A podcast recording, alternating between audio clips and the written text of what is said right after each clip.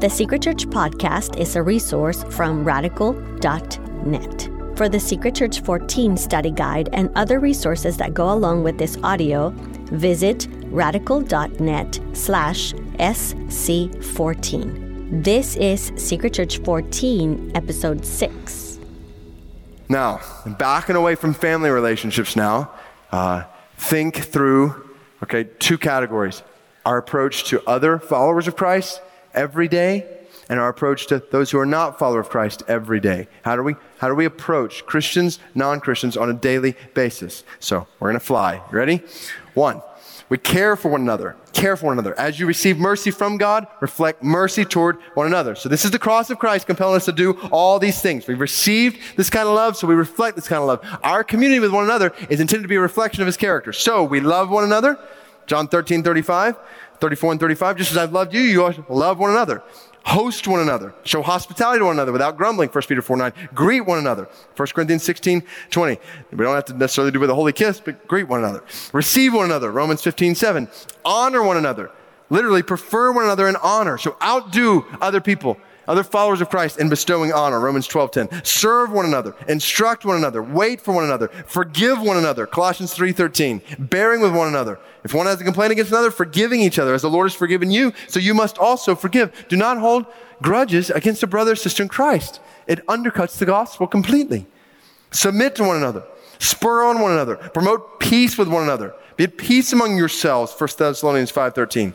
Bear one another's burdens Encourage one another. Comfort one another. 2 Corinthians chapter 1, five verses, comfort, mentioned 10 different times. Comfort one another.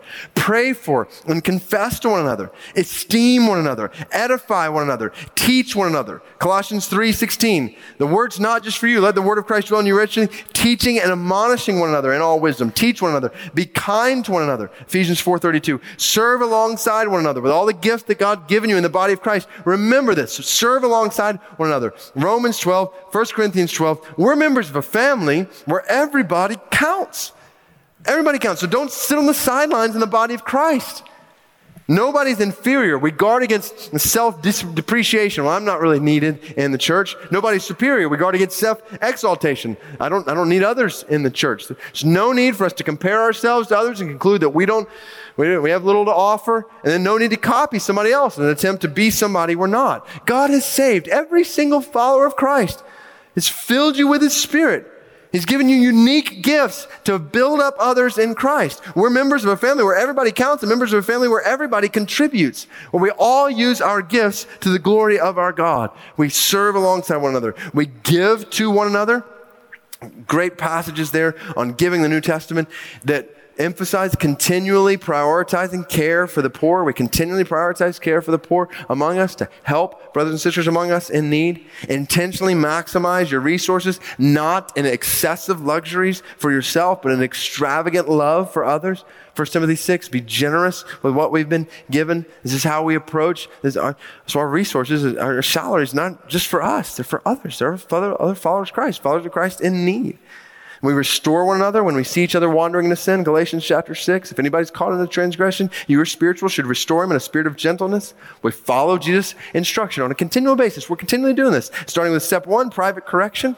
If a brother or sister is caught in sin, we go to that brother or sister. We don't wait.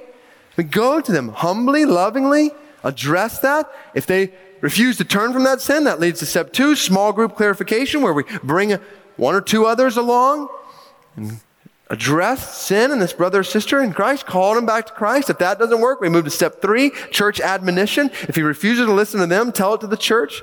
If he refuses to listen even to the church, let him be to as a Gentile and a tax collector, which is step four, church excommunication. In other words, there comes a point where you treat someone else like they're no longer a brother in Christ, as a member of the body of Christ. They're no longer because of unrepentant sin. So there's a process here that Jesus has given us that we play out on a continual basis as Christians in each other's lives, where we're calling each other away from sin. And the goal in all of this, the goal of all church discipline is spiritual restoration.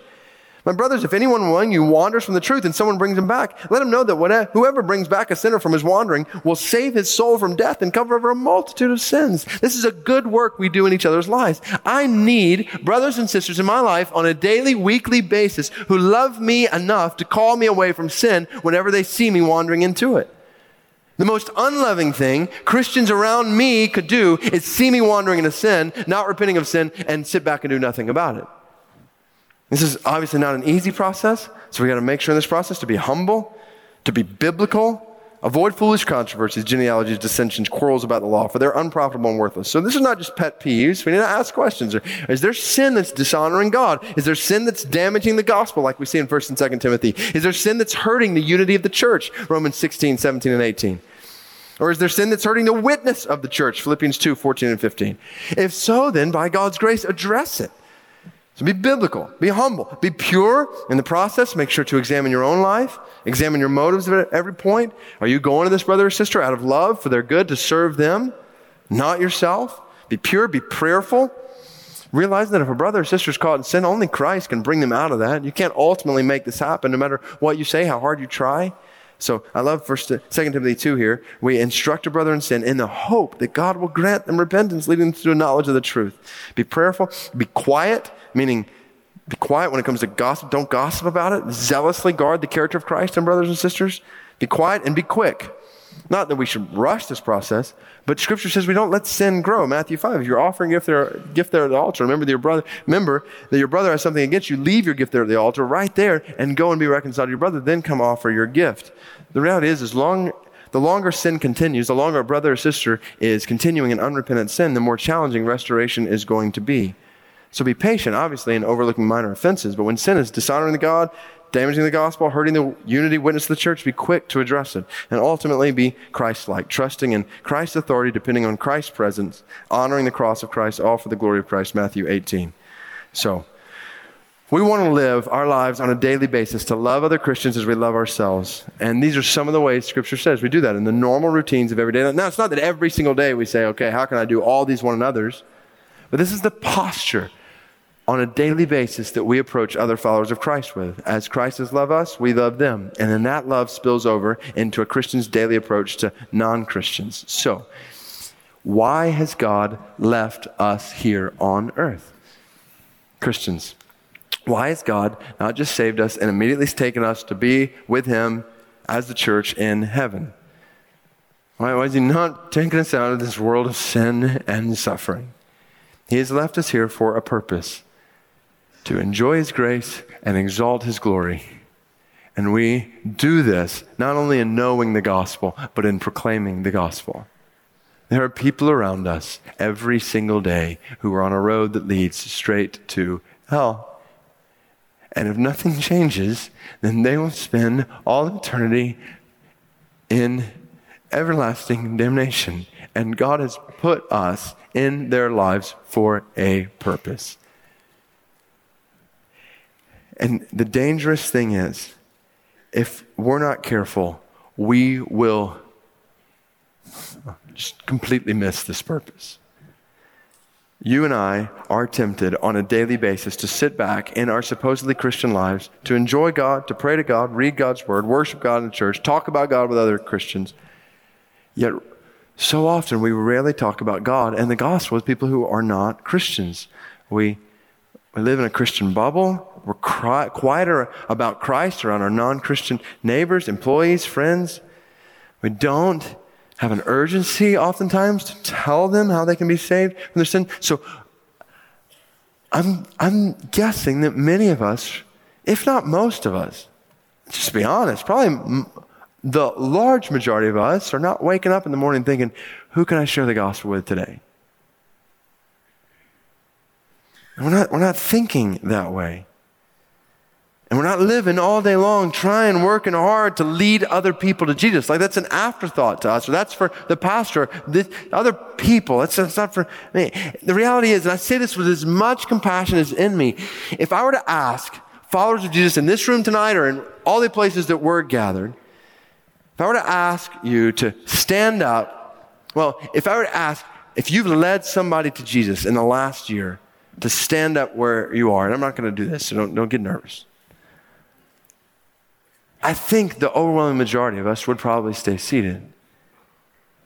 And the reality is, for many followers of Jesus, the last two years, or three, or four, or five, 10, 20, 30, 40 years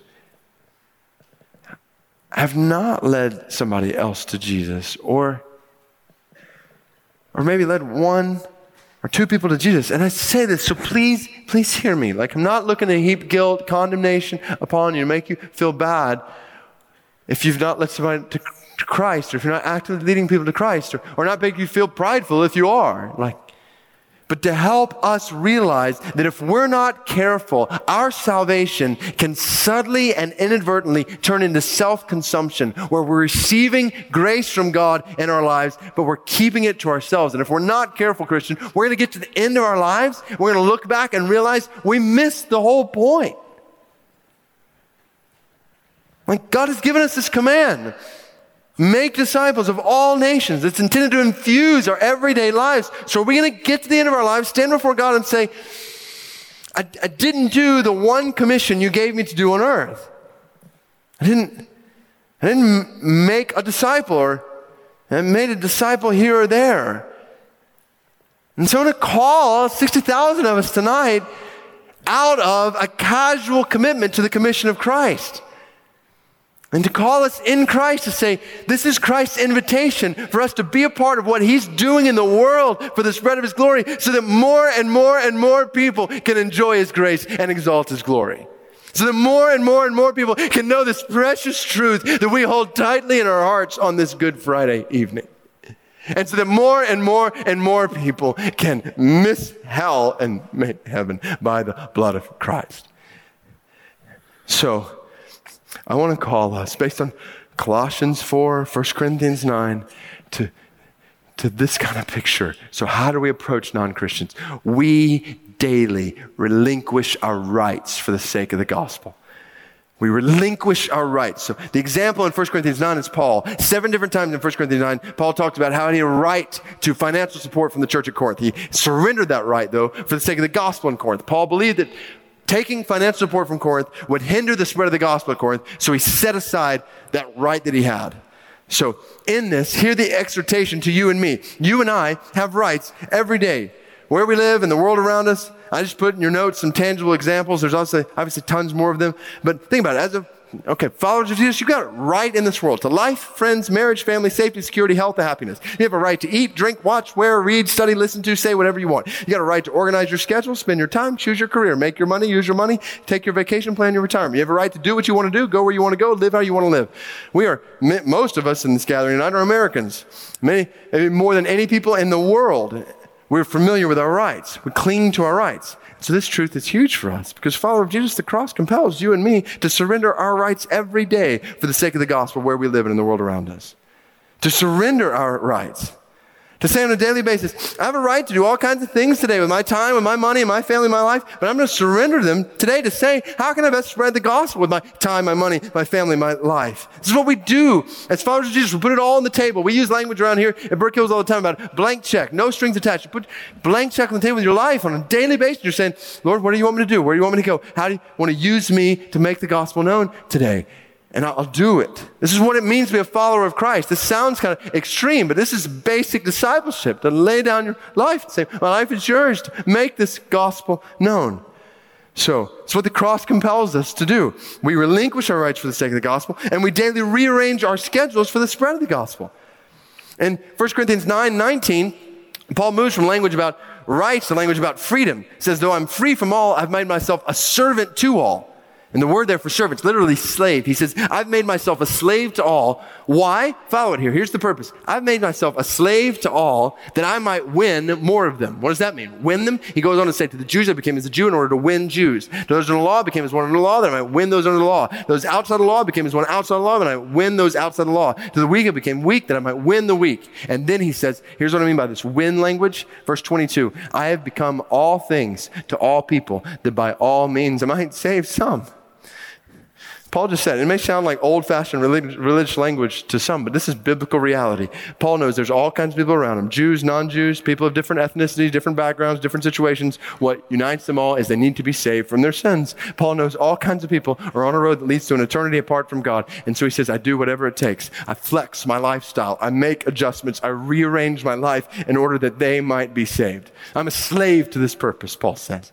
See it, followers of Jesus in this gathering tonight. See how Jesus frees you to be a slave. Now that sounds backward to us, but it's true. Followers of Jesus, we are slaves of God. Paul said in 1 Corinthians 9, 16, if I preach the gospel, that gives me no ground for boasting. For necessity is laid upon me. Woe to me if I don't preach the gospel. Then he says this, if I do this, if I preach the gospel of my own will, I have a reward, but if not of my own will, I'm entrusted with a stewardship. You realize what Paul just said? He said, I'm not preaching the gospel because I chose to do this. This is God's will for me to do. It's necessity. It's incumbent upon me. Whoa, condemnation on me. If I don't do what I've been commissioned to do by God, I'm a slave. Which is exactly what Paul calls himself throughout the New Testament, a slave of God. Followers of Jesus, this is what we are. To use language from 1 Corinthians 6 earlier, you're not your own. We've been bought at a price. We belong to God. We belong to Him. We're slaves of Him, which means, so in your notes there, when it comes to Christ's commission to spread the gospel, we're obligated to obey. We don't have a choice. Necessities laid upon us. Woe to us if we don't share the gospel. Woe to us. It's the same language Paul uses back in Romans. He says, I'm obligated both to Greeks and non Greeks, both to the wise and the foolish. That's why I'm so eager to preach the gospel to you at Rome. He says, I'm obligated.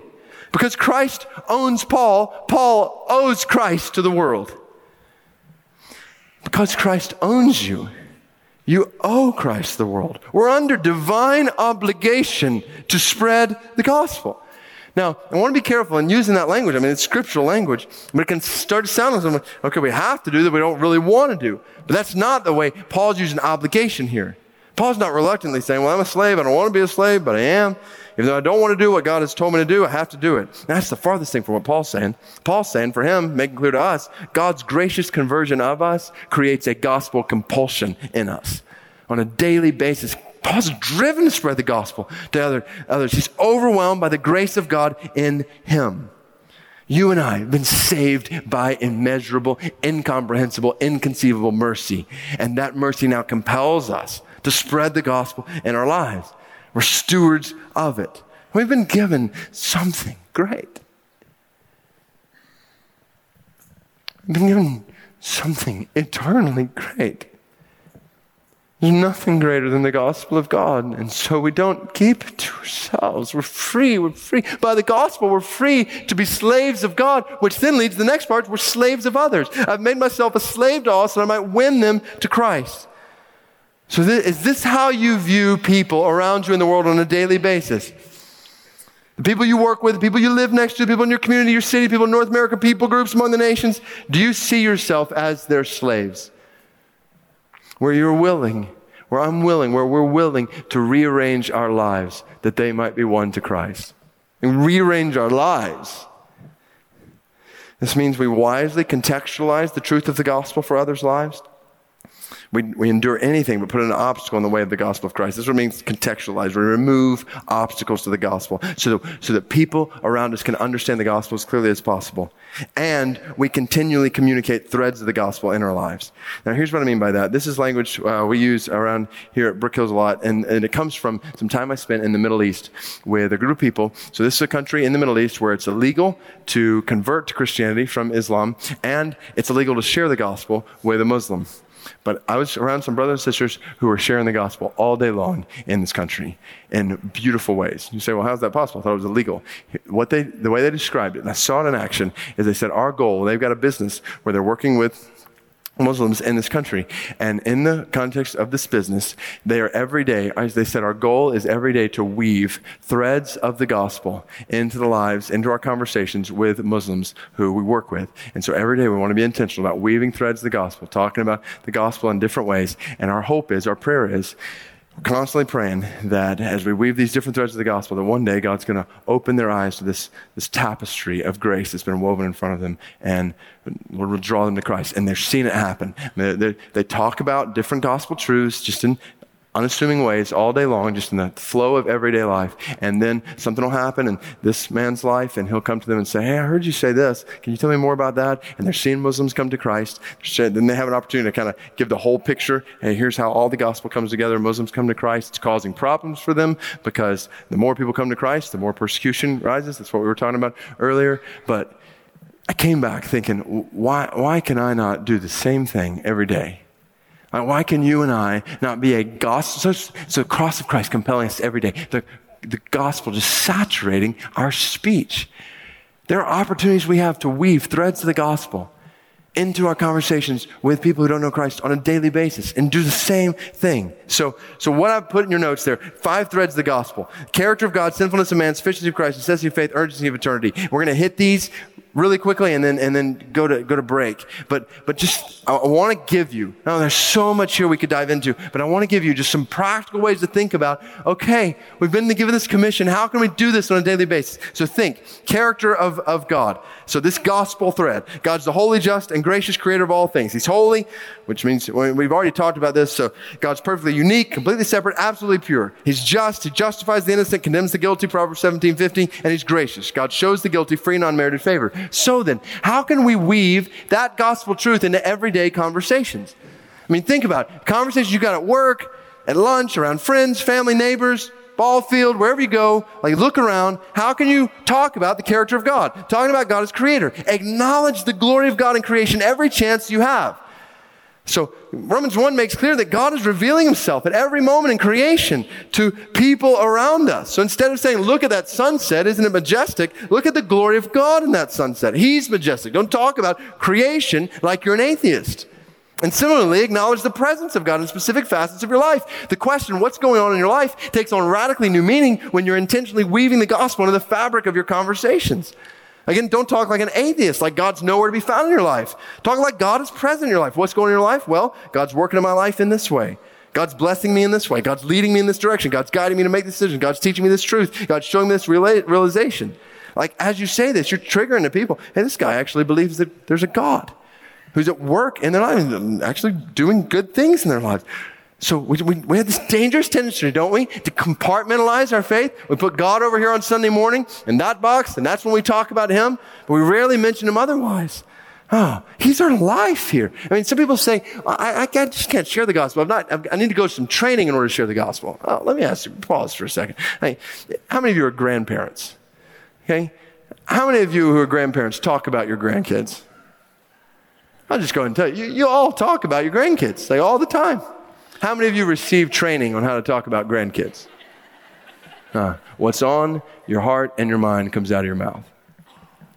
What's on your heart and your mind comes out of your mouth. It's God on your heart and your mind.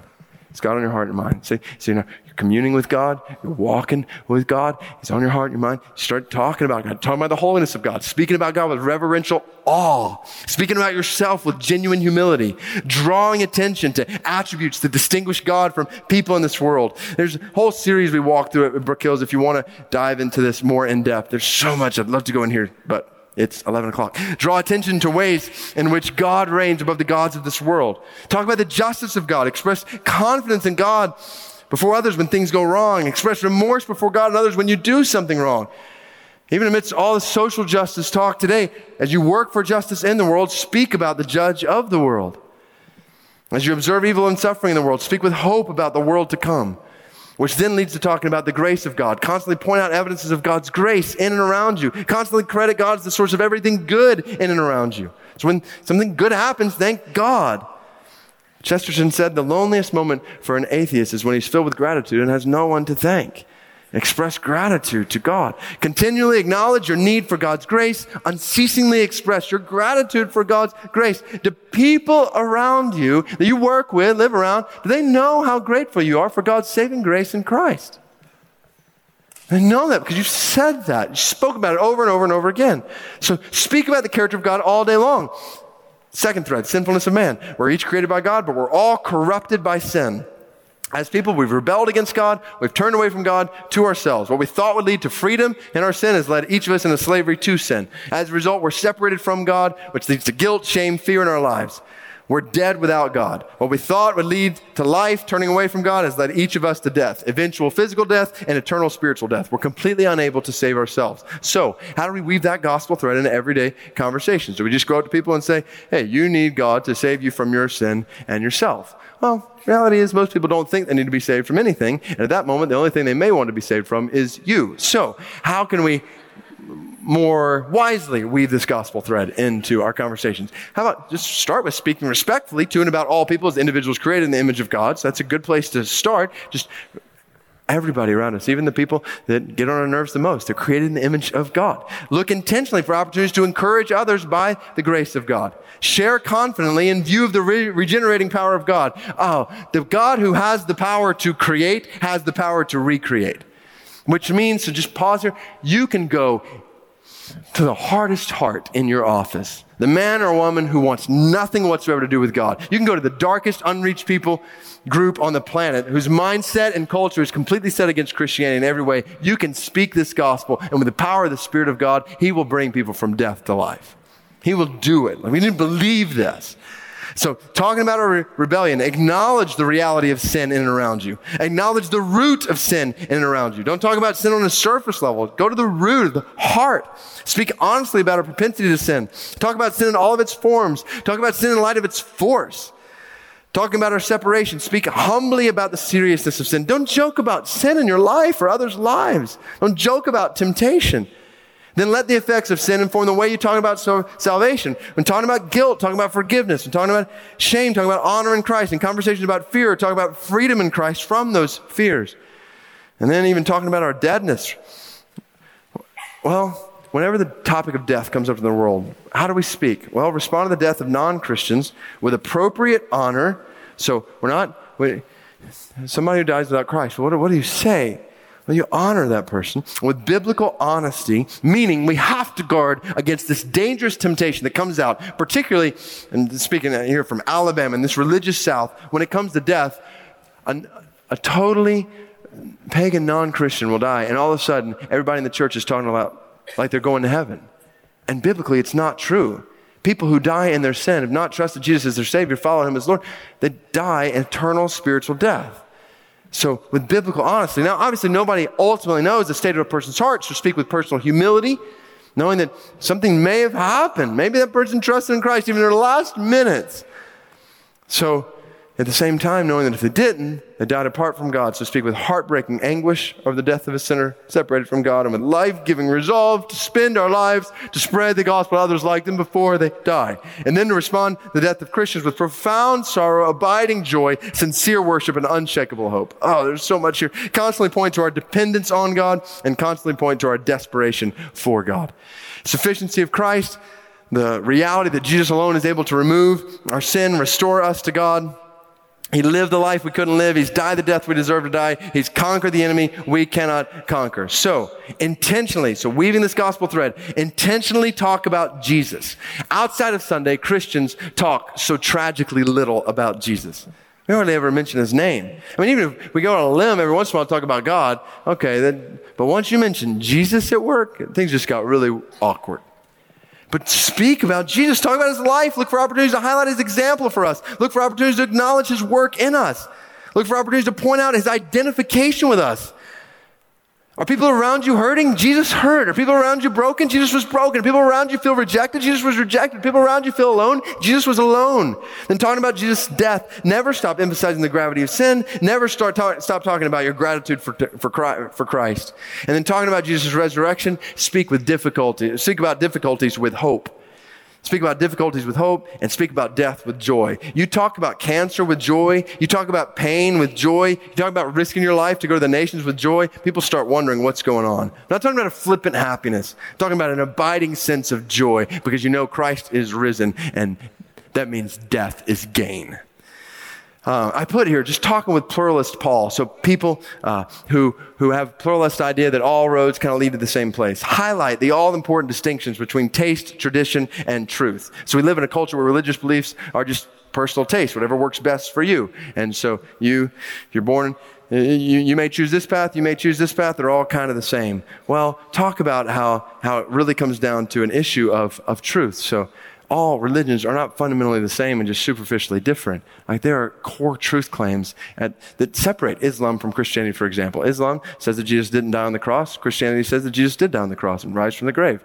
Like, I'm not even saying which one's true or which one's false in a conversation at that point. I'm just saying they can't both be true at the same time. Either he did die or he didn't die. And people say, well, eh, you can't really know what's true. There's no absolute truth. And you just say, does that include the statement you just made? Because you denied your own statement. Your own statement. There is no truth. So anyway, there's other things we could talk about there. Talking like 10 of you got that. Talking with open-minded Olivia, explain the pursuing God, love of God and the perceived narrowness of the gospel. People say, well, why would God only make one way? When we, once we realize the whole story of the gospel and have an opportunity to talk about that, you realize the question is not why is there only one way? The question is why is there any way at all? This is God's love for us that He's made a way. Um, and then talking with nominal Nancy, nominal Christians, so people who are Christians in name only. So point out how privatized faith in a resurrected Christ is practically impossible. It is impossible to believe in a life, death, and resurrection of Jesus as the only way to res- be restored to God, to believe that, and, and then for that to have no effect in your life. All that leading to the necessity of faith, how we can be restored to God only through faith in Jesus. We turn from our sin ourselves and our trust in, and we trust in Jesus as Savior and Lord. So this is why I want to encourage you. Oh, Take advantage of every opportunity you have to tell your story of how you turned and trusted in Christ, repented and believed. So keep it simple. So this is not an exhausting, circuitous trip down spiritual memory lane with a half a dozen plot lines, 16 main characters, complete with all the aisles you've walked in church and all the angels who appeared to you in your bedroom. Just keep it simple. Keep it focused on the greatness of God, on the threads of the gospel, weaving them in, keeping it understandable. So I would not recommend talking about how you've been justified by the Holy Ghost when He regenerated your heart, revealing your depravity before His divinity, restoring your connectivity with the sovereign King and Christianity because of Christ's propitiation for your sin. Like, that's just not going to make sense. So be humble and prayerful. Uh, um, be passionate, be yourself. Talking about restoration and conversation about guilt, talking about forgiveness, talking about honor, talking about freedom. We addressed that earlier. Talking about turning point to the mercy of Christ. When people around you see their sin, and God's bringing people to the end of themselves. Don't tell them to believe in themselves. Tell them Go to Christ. Point the people, presence of Christ when people around you come to the end of themselves. And then talking about trusting, encourage people around you to see the lordship of Christ, to see the lordship of Christ, and urge people around you to receive the love of Christ. Then I put in here, uh, particularly when talking with your children about faith, maximize inter- interaction. So when you're talking with children about the gospel, ask open-ended questions, not yes and no questions. I remember, I remember I was sitting on uh, near the front in a worship service, and the guest preacher he said. Um, uh, all right, now we're going to have invitation time at the end of service. And he said, um, some of you need to, need to, come to Christ. And, and then he said, some of you uh, need to just go to other people in the church and just thank them for who they are and just encourage them. And so the pastor was standing down here at the front. I was a little kid. I don't remember how old I was. Um, 10 or 11. And uh, I saw the pastor. He was standing up here all by himself. And I was thinking, well, I mean, somebody's got to thank him for what he's doing. And uh, so I, I, get out from my seat and I come up to him. I say, uh, I look up. He's an older brother. I said, Pastor, thank you for all you do. And I could tell, he, music loud or whatever, he just couldn't really understand me. And he said, well, say that again. And so I, I want to thank you for all you do. And he said, so you want to rededicate your life? And I was like, Yes, yes, sir. and so uh, he sits me down on the front row. I start filling out a card. Uh, I mean, uh, my, my parents come down. They stand with me at the front. They're in tears. Everybody's like, oh. I mean, look at the wayward 10 year old who's back. I'm just trying to thank him. So, so clear, clarity communications, what we're after with kids utilize illustration with kids, use repetition, constantly emphasize the threads of the gospel all day long with your kids, and continually encourage a posture of turning and trusting.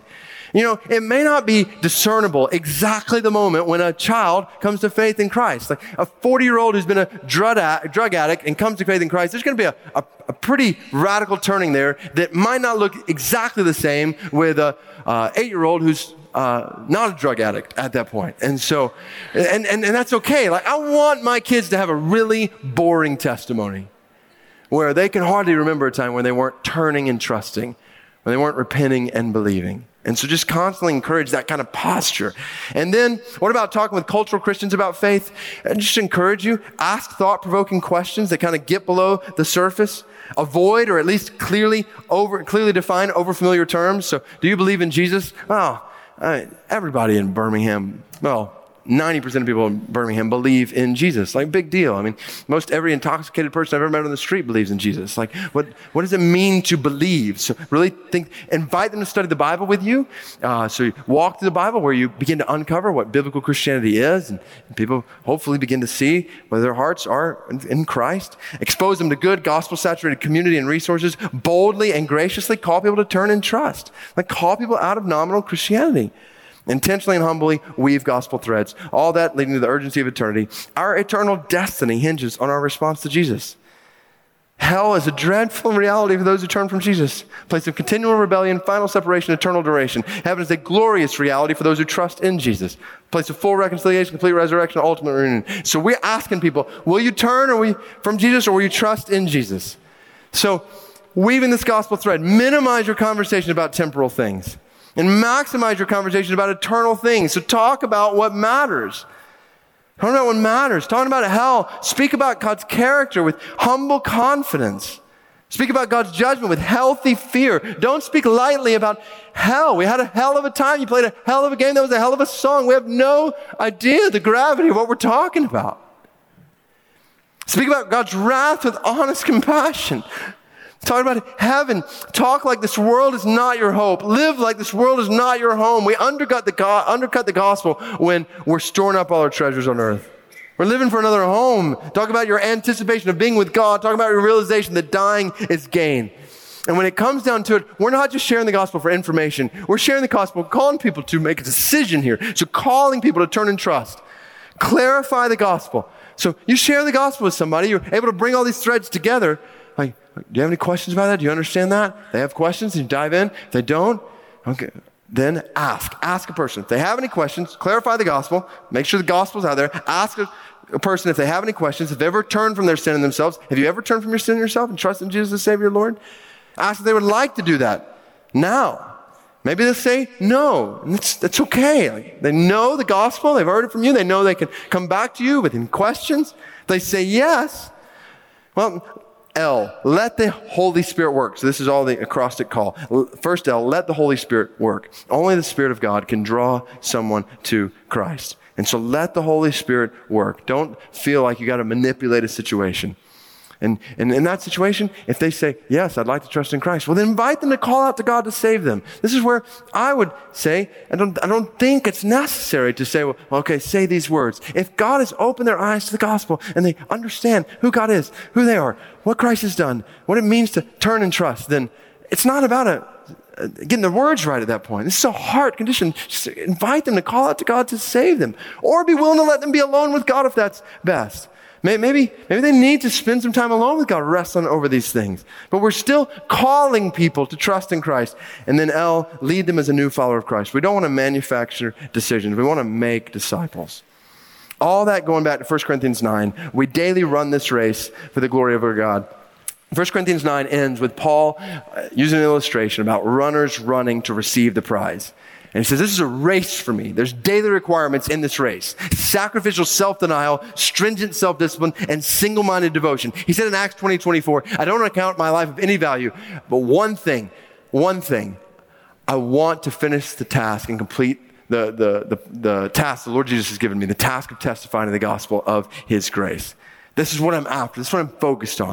And the ultimate rewards of this race is others experiencing the eternal joy of salvation and us fulfilling the earthly purpose of our salvation. Us, we will fulfill the earthly purpose of our salvation. Here's the deal. Uh, make this really quick.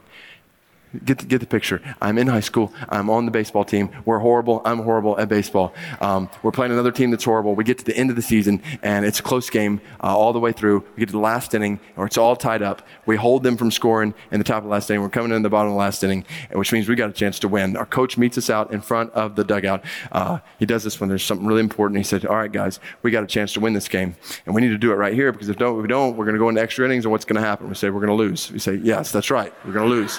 That's what what we normally do. And so he said, here's the plan. David, you're up first this inning. We need you to get to first. Once you get to first, we're going to steal you over to second. Once you get to second, all we need is one hit. You'll round third, come home, we'll win the game. I'm thinking, yeah, right. One, we don't win games. And two, it's dependent on me getting to first base, which doesn't happen. So, all the other guys believed this could happen. So they're like, oh, come on, Dave, come on. So I'm putting the helmet on. I put the grab bat and I'm just walking up to the plate, just praying.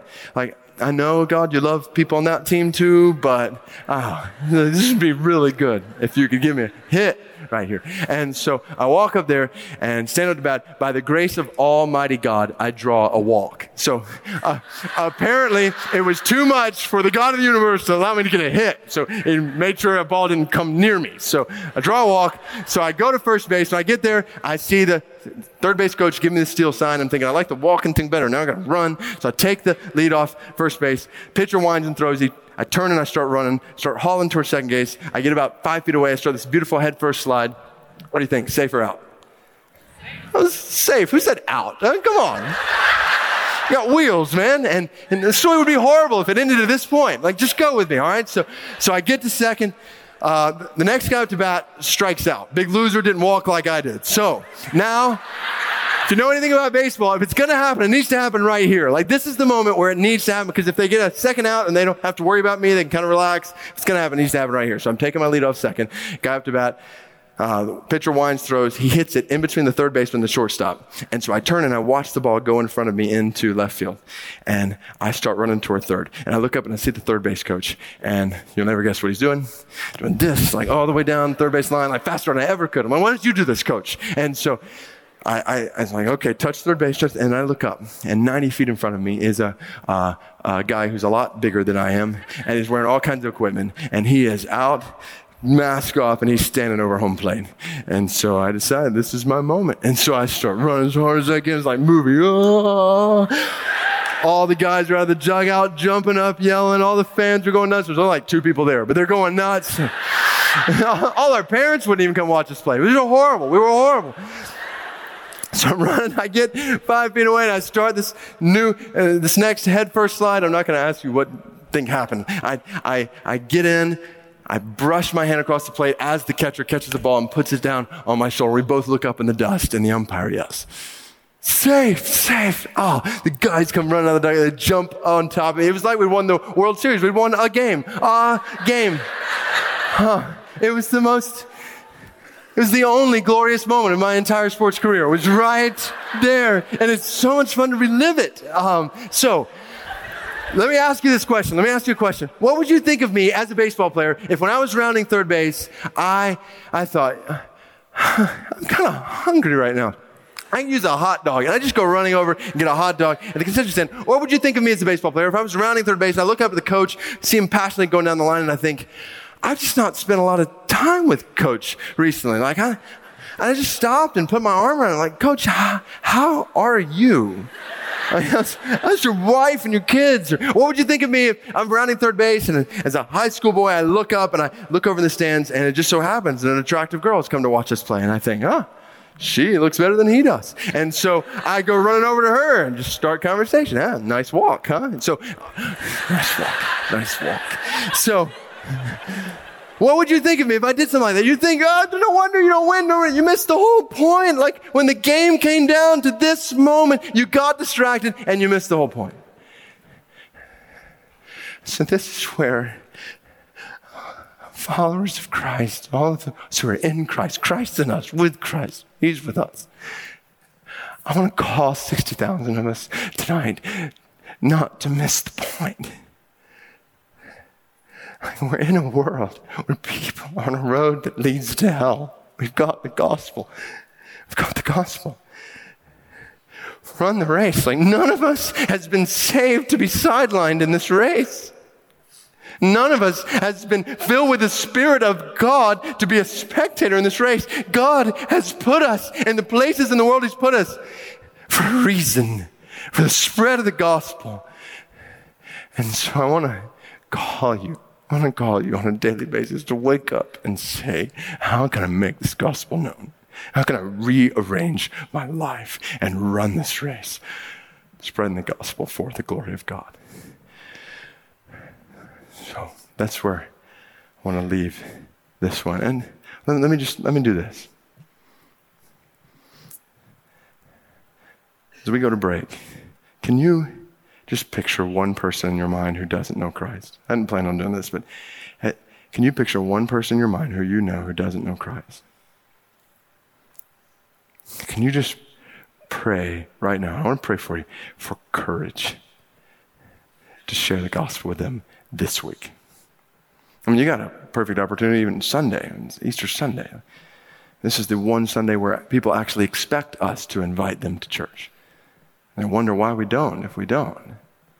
So maybe it's a Sunday just, would you pray for courage to share the gospel? Would 60,000 of us filled with the Holy Spirit of God just go out with one person on our hearts and, and share the gospel with them this week?